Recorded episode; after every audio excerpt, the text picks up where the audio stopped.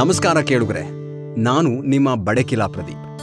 ಸಾಧನೆಯ ಪಥದಲ್ಲಿ ಹಲವಾರು ತೊಡಕುಗಳಂತೆ, ಆದರೆ ತೊಡಕುಗಳನ್ನೇ ಯೋಚಿಸ್ಕೊಂಡು ಕೂತಿದ್ರೆ ಸಾಧನೆ ಮಾಡೋದು ಅಸಾಧ್ಯ ಅನ್ನೋ ಮಾತನ್ನ ನೆನಪಿಸಿಕೊಡೋದೇ ನನ್ನ ಉದ್ದೇಶ. ಅದಕ್ಕಾಗೇನೆ ಈ ಶೋ. ಇದು ನಿಮ್ಮ ಸ್ಫೂರ್ತಿಯ ಸೆಲೆ, ಪಾಡ್ಕಾಸ್ಟ್ ಲೋಕದಲ್ಲಿ ಹೊಸ ಅಲೆ. ಇದುವೇ ರೀಚಾರ್ಜ್ ವಿತ್ ಬಡಕಿಲಾ ಪ್ರದೀಪ್.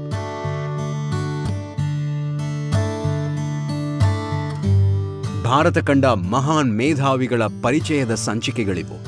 ತೊಂದರೆ ತೊಡಕುಗಳಿಗೆ ಗಮನ ಕೊಡದೆ ತಮ್ಮ ಸಾಧನೆಯ ಹಾದಿಯಲ್ಲಿ ಅದೇನೇ ಬಂದರೂ ತಾವಂದುಕೊಂಡ ಗಮ್ಯವನ್ನ ಸಾಧಿಸುವತ್ತ ಸಾಗಿದ ಆ ಮಹಾನ್ ಕಲಿಗಳು ನಿಜಕ್ಕೂ ನಮಗೆ ಹೊಸ ಎನರ್ಜಿ ನೀಡಬಲ್ಲವರು, ನಮ್ಮ ಸಾಧನೆಯ ಹಾದಿಯಲ್ಲಿ ಪ್ರೇರಣೆಯಾಗಬಲ್ಲವರು. ಇವರೇ ಭಾರತದ ಜೀನಿಯಸ್ಗಳು.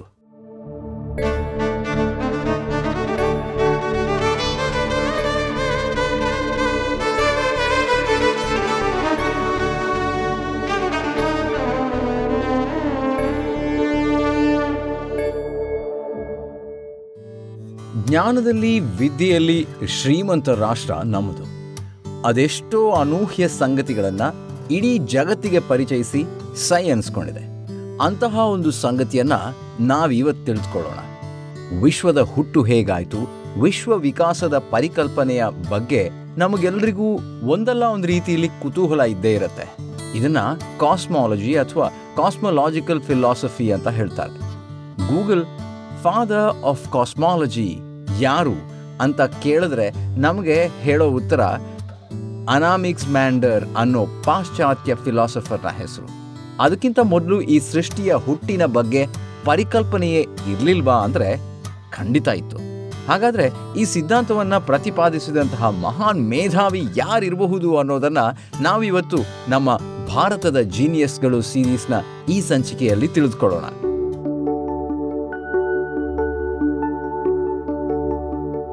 ಸೃಷ್ಟಿಯ ಪರಿಕಲ್ಪನೆ, ಹುಟ್ಟು, ಇದೆಲ್ಲದರ ಬಗ್ಗೆ ಅದೆಷ್ಟೋ ಲೇಖನಗಳು, ವ್ಯಾಖ್ಯಾನಗಳು ನೀವು ಕೇಳಿರ್ತೀರ, ನೋಡಿರಬಹುದು ಅಥವಾ ಓದಿರಬಹುದು. ಆದರೆ ಈ ವಿಚಾರದ ಉಲ್ಲೇಖವನ್ನು, ಸ್ಪಷ್ಟ ಪರಿಕಲ್ಪನೆಯನ್ನು ಸಾವಿರಾರು ವರ್ಷಗಳ ಹಿಂದೆಯೇ ತಿಳಿಯಪಡಿಸಿದವರು ನಮ್ಮ ಭಾರತೀಯ ಮಹರ್ಷಿಗಳಾದ ಕಪಿಲರು ಅನ್ನೋದನ್ನು ನಾವು ಯಾವತ್ತಿಗೂ ಮರೆಯಬಾರದು. ಇದೇ ಕಾರಣಕ್ಕೆ ಅವರನ್ನು ಕಾಸ್ಮಾಲಜಿಯ ಪಿತಾಮಹ ಅಂತಲೇ ಹೇಳಬಹುದು. ಬನ್ನಿ, ಇಂದಿನ ಸಂಚಿಕೆಯಲ್ಲಿ ನಾವು ಸಾಂಖ್ಯಶಾಸ್ತ್ರದ ಪ್ರವರ್ತಕ, ಭಾರತ ಕಂಡ ಶ್ರೇಷ್ಠ ವಿಜ್ಞಾನಿ ಹಾಗೂ ತತ್ವಜ್ಞಾನಿ ಮಹರ್ಷಿ ಕಪಿಲರ ಬಗ್ಗೆ ತಿಳಿದುಕೊಳ್ಳೋಣ. ರೀಚಾರ್ಜ್ ಆಗೋಣ.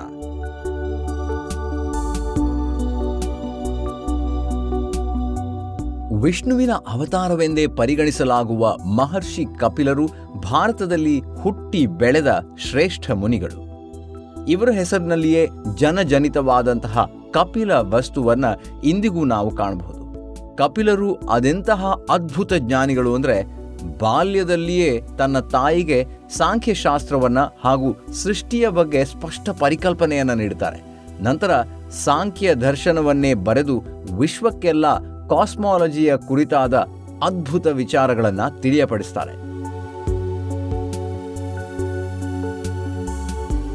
ವಿಪರ್ಯಾಸ ಅಂದರೆ ಇವರ ಹೆಸರು ನಮಗೆ ಕಾಣಸಿಗೋದು ತುಂಬ ವಿರಳ.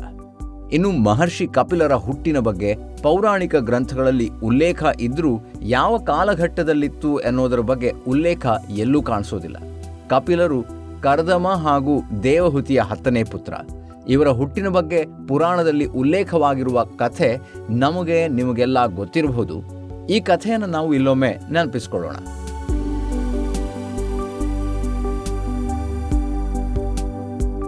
ಈ ಕಥೆಯನ್ನು ನೀವೆಲ್ಲಾದರೂ ಕೇಳಿರ್ಬೋದೋ ಏನೋ. ಕಠಿಣ ತಪಸ್ಸನ್ನು ಮಾಡಿದ ಕರ್ದಮ ಮಹರ್ಷಿಗಳಿಗೊಮ್ಮೆ ಭಗವಾನ್ ವಿಷ್ಣು ಒಲಿದು ಕರ್ದಮರಿಗೆ ವರ ನೀಡ್ತಾರೆ. ಮುಂದೆ ವಿಷ್ಣುವಿನ ವರದಾನವಾಗಿ ಮನುವಿನ ಮಗಳಾದ ದೇವಹುತಿಯನ್ನು ಮದುವೆ ಆಗ್ತಾನೆ. ಅವರಿಬ್ಬರಿಗೆ ಒಂಬತ್ತು ಹೆಣ್ಣು ಮಕ್ಕಳು ಹಾಗೂ ಒಂದು ಗಂಡು ಮಗುವಿನ ಜನನವಾಗುತ್ತೆ. ಹತ್ತನೇ ಮಗುವಾಗಿ ಆ ಗಂಡು ಮಗುವಾಗಿ ಹುಟ್ಟೋದು ಈ ಕಪಿಲ ಮುನಿಗಳು. ಅದು ವಿಷ್ಣುವಿನ ಅವತಾರವಾಗಿ ಹುಟ್ಟುತ್ತಾರೆ. ಅದಕ್ಕೆ ಮುಂದೆ ಕುರುಕ್ಷೇತ್ರದಲ್ಲಿ ಅರ್ಜುನನಿಗೆ ಭಗವತ್ ತತ್ವದ ಬಗ್ಗೆ ಬೋಧಿಸುವಾಗ ಹೇಳ್ತಾನೆ, ಸಿದ್ಧಾನಾಂ ಕಪಿಲೋ ಮುನಿಹಿ ಅಂತ. ಅಂದರೆ ಭಗವಂತನು ಸಕಲ ಚರಾಚರಗಳಲ್ಲಿದ್ದಾನೆ, ಹಾಗೆಯೇ ಸಿದ್ಧರಲ್ಲಿ ನಾನು ಅಂದರೆ ಭಗವಂತ ಕಪಿಲ ಮುನಿಗಳಾಗಿ ಮೂಡಿ ಬರ್ತೇನೆ ಅಂತ ಹೇಳ್ತಾನೆ.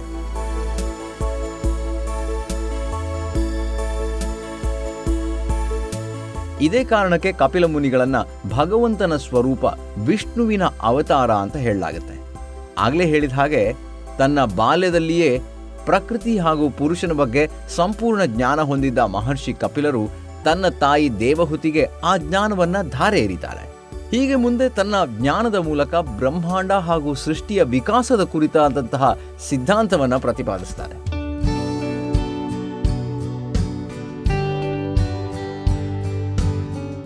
ಮನುಷ್ಯ ಹಾಗೂ ಪ್ರಕೃತಿಯ ಸಂಬಂಧ, ಸೃಷ್ಟಿ ಹಾಗೂ ಸೃಷ್ಟಿಯ ಕಾರ್ಯ, ಪ್ರಕೃತಿಯ ಸೃಷ್ಟಿ ಹಾಗೂ ಯಾವೆಲ್ಲ ತತ್ವಗಳು ಈ ಪ್ರಕೃತಿಯಲ್ಲಿ ಅಡಕವಾಗಿವೆ, ಬ್ರಹ್ಮಾಂಡದ ಉತ್ಪತ್ತಿ, ಹೀಗೆ ಪ್ರಕೃತಿ ಹಾಗೂ ವಿಶ್ವದ ಹುಟ್ಟಿಗೆ ಕಾರಣವಾದ ಹತ್ತು ಹಲವಾರು ಸಂಗತಿಗಳನ್ನು ಸಾಂಖ್ಯಶಾಸ್ತ್ರದಲ್ಲಿ ಉಲ್ಲೇಖಿಸ್ತಾರೆ ಮಹರ್ಷಿ ಕಪಿಲಾಚಾರ್ಯ.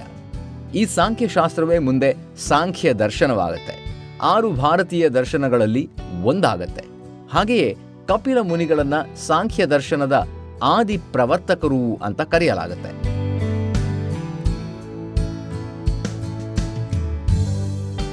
ಇಲ್ಲಿ ಭಾರತೀಯ ದರ್ಶನಗಳು ಅಂದರೆ ಏನು ಅಥವಾ ಅದರಲ್ಲಿ ಒಳಗೊಂಡಿರುವ ಸಾಂಖ್ಯ ದರ್ಶನ ಅಂದರೆ ಏನು ಅನ್ನೋ ಕುತೂಹಲ, ಆ ಪ್ರಶ್ನೆ ನಿಮ್ಮಲ್ಲಿ ಹಲವರಿಗೆ ಬಂದಿರಬಹುದು. ದರ್ಶನಗಳು ಲೌಕಿಕ ಪಾರಮಾರ್ಥಿಕ ತತ್ವಗಳನ್ನು ಒಳಗೊಂಡಿರ್ತವೆ. ಸೃಷ್ಟಿ, ಸ್ಥಿತಿ ಮತ್ತು ಲಯದ ವಿಚಾರಗಳು.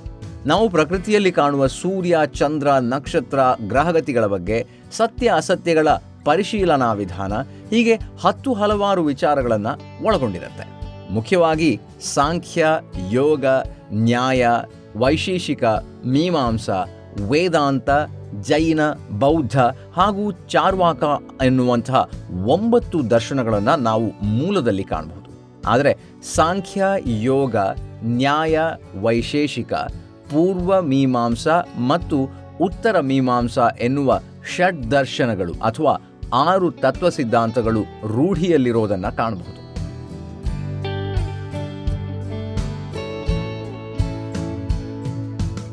ಇದರಲ್ಲಿ ಮೊದಲನೇದು ಸಾಂಖ್ಯ ದರ್ಶನ.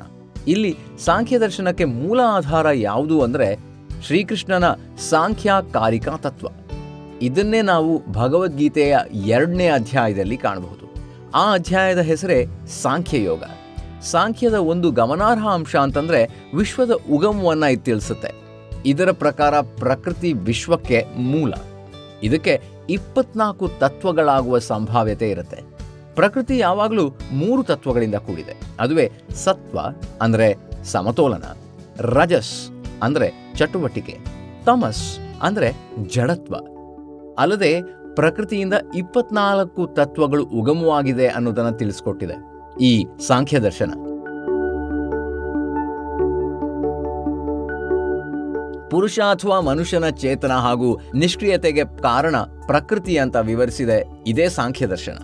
ಇನ್ನು ಈ ದರ್ಶನದಲ್ಲಿ ವಿಶ್ವದ ಉಗಮದ ಕುರಿತಾಗಿ ಉಲ್ಲೇಖ ಆಗಿದೆ ನಿಜ, ಆದರೆ ಈ ಸಿದ್ಧಾಂತದಲ್ಲಿ ಸಮಸ್ತ ಸೃಷ್ಟಿಯ ಸೃಷ್ಟಿಕರ್ತ ಭಗವಂತ ಅನ್ನೋದನ್ನು ಎಲ್ಲೂ ಕೂಡ ಉಲ್ಲೇಖಿಸದೇ ಇರೋದು ಇದರ ವೈಶಿಷ್ಟ್ಯ. ಅಲ್ಲದೆ ಇದು ಪತಂಜಲಿ ಯೋಗ ಪದ್ಧತಿಗೆ ಬಹು ಮುಖ್ಯವಾದಂಥದ್ದು. ಯೋಗ ಪದ್ಧತಿಯನ್ನು ಹುಟ್ಟು ಹಾಕಿದ, ಇಡೀ ಜಗತ್ತಿಗೆ ತಿಳಿಸಿಕೊಟ್ಟ ಪತಂಜಲಿ ಮುನಿಗಳ ಬಗ್ಗೆ ಮುಂದಿನ ಸಂಚಿಕೆಗಳಲ್ಲಿ ತಿಳಿದುಕೊಳ್ಳೋದಕ್ಕಿದ್ದೀವಿ ನಾವು. ಆದರೆ ಪತಂಜಲಿ ಯೋಗಕ್ಕೆ ಕಾರಣವಾದ ವಿಶ್ವದ ಉಗಮ, ಪ್ರಕೃತಿ ಮತ್ತು ಮನುಷ್ಯನ ಸಂಬಂಧಗಳನ್ನು ವಿವರಿಸುವ ಈ ಸಾಂಖ್ಯ ದರ್ಶನವನ್ನು ಹುಟ್ಟು ಹಾಕಿದ್ದು, ಅಲ್ಲದೆ ಕಾಸ್ಮಾಲಜಿಯನ್ನು ಜಗತ್ತಿಗೆ ಪರಿಚಯಿಸಿದ ಮಹರ್ಷಿ ಕಪಿಲಾಚಾರ್ಯರ ಈ ಮೇಲೆ ಹೇಳಿದ ಎಲ್ಲ ವಿಚಾರಗಳ ಬಗ್ಗೆ ಪಾಂಡಿತ್ಯ ಯಾವ ಮಟ್ಟಕ್ಕಿತ್ತು ಅನ್ನೋದನ್ನು ನಾವು ಸಾಂಖ್ಯ ದರ್ಶನವನ್ನು ಆಳವಾಗಿ ಅಧ್ಯಯನ ಮಾಡಿದ್ರೇ ಗೊತ್ತಾಗೋದು.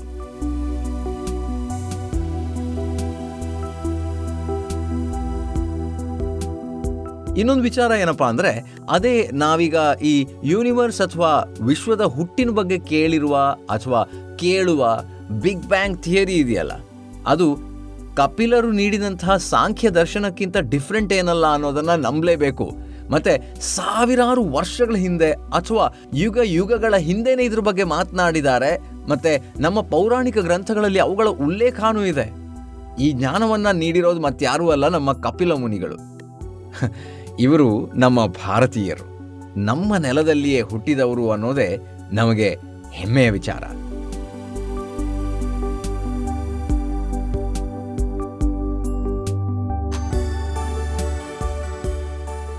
ಭಾರತ ಇದೇ ರೀತಿಯ ಹಲವು ಸಾಧಕರನ್ನ, ಮೇಧಾವಿಗಳನ್ನ ಲೋಕಕ್ಕೆ ನೀಡಿದೆ. ಅವರಲ್ಲಿ ಕೆಲವರನ್ನು ಮಾತ್ರ ನಾವಿಲ್ಲಿ ಪರಿಚಯ ಮಾಡೋದಕ್ಕೆ ಸಾಧ್ಯ ಇದೆ. ಆದರೆ ಇವರು ಮಾಡಿದ ಸಾಧನೆ, ನೀಡಿದ ಕೊಡುಗೆ ಅದೆಷ್ಟು ದೊಡ್ಡದು ಅನ್ನೋದು ನಿಮಗೆ ಈ ಸಂಚಿಕೆಗಳನ್ನು ಕೇಳೋ ಮೂಲಕ ತಿಳಿಯುತ್ತಿದೆ ಅಂತ ನಾನು ಅಂದ್ಕೊಳ್ತಾ ಇದ್ದೀನಿ. ಅಂದಹಾಗೆ ಹೇಳೋದಕ್ಕೆ ಹಲವಿದ್ರೂ ಕೇಳೋದಕ್ಕೆ ಒಲವಿರುವವರಿಲ್ಲದೆ ಇದ್ದರೆ ಹೇಳಿ ಏನು ಪ್ರಯೋಜನ ಹೇಳಿ? ಹಾಗಾಗಿ ನನ್ನೆಲ್ಲ ಪ್ರೀತಿಯ ಕೇಳುಗರನ್ನು, ನಿಮ್ಮ ಪ್ರೋತ್ಸಾಹವನ್ನು ನೆನಪಿಸ್ಕೊಳ್ತಾ ಇಂದಿನ ಈ ಸಂಚಿಕೆಗೆ ಮುಕ್ತಾಯ ಹೇಳ್ತಾ ಇದ್ದೀನಿ. ಮುಂದಿನ ಸಂಚಿಕೆ ಇನ್ನೊಬ್ಬ ಜೀನಿಯಸ್ನ ಕುರಿತಾಗಿರಲಿದೆ. ಭಾರತ ಕಂಡ ಆ ಮಹಾನ್ ಮೇಧಾವಿ ಯಾರು ಅನ್ನೋ ನಿರೀಕ್ಷೆ ಇರಲಿ. ಹಾಗೆ ನಿಮ್ಮ ಪ್ರತಿಕ್ರಿಯೆಯ ನಿರೀಕ್ಷೆಯಲ್ಲಿ ನಾನಿರ್ತೀನಿ. ಜೊತೆಗೆ ನಿಮಗೆ ಈ ಸಂಚಿಕೆ ಇಷ್ಟ ಆದರೆ ನಿಮಗಿಷ್ಟವಾಗುವಷ್ಟು ಜನರೊಂದಿಗೆ ಹಂಚಿಕೊಳ್ಳಿ ಅನ್ನುತ್ತಾ ಮತ್ತೆ ಸಿಗ್ತೀನಿ. ನಮಸ್ಕಾರ.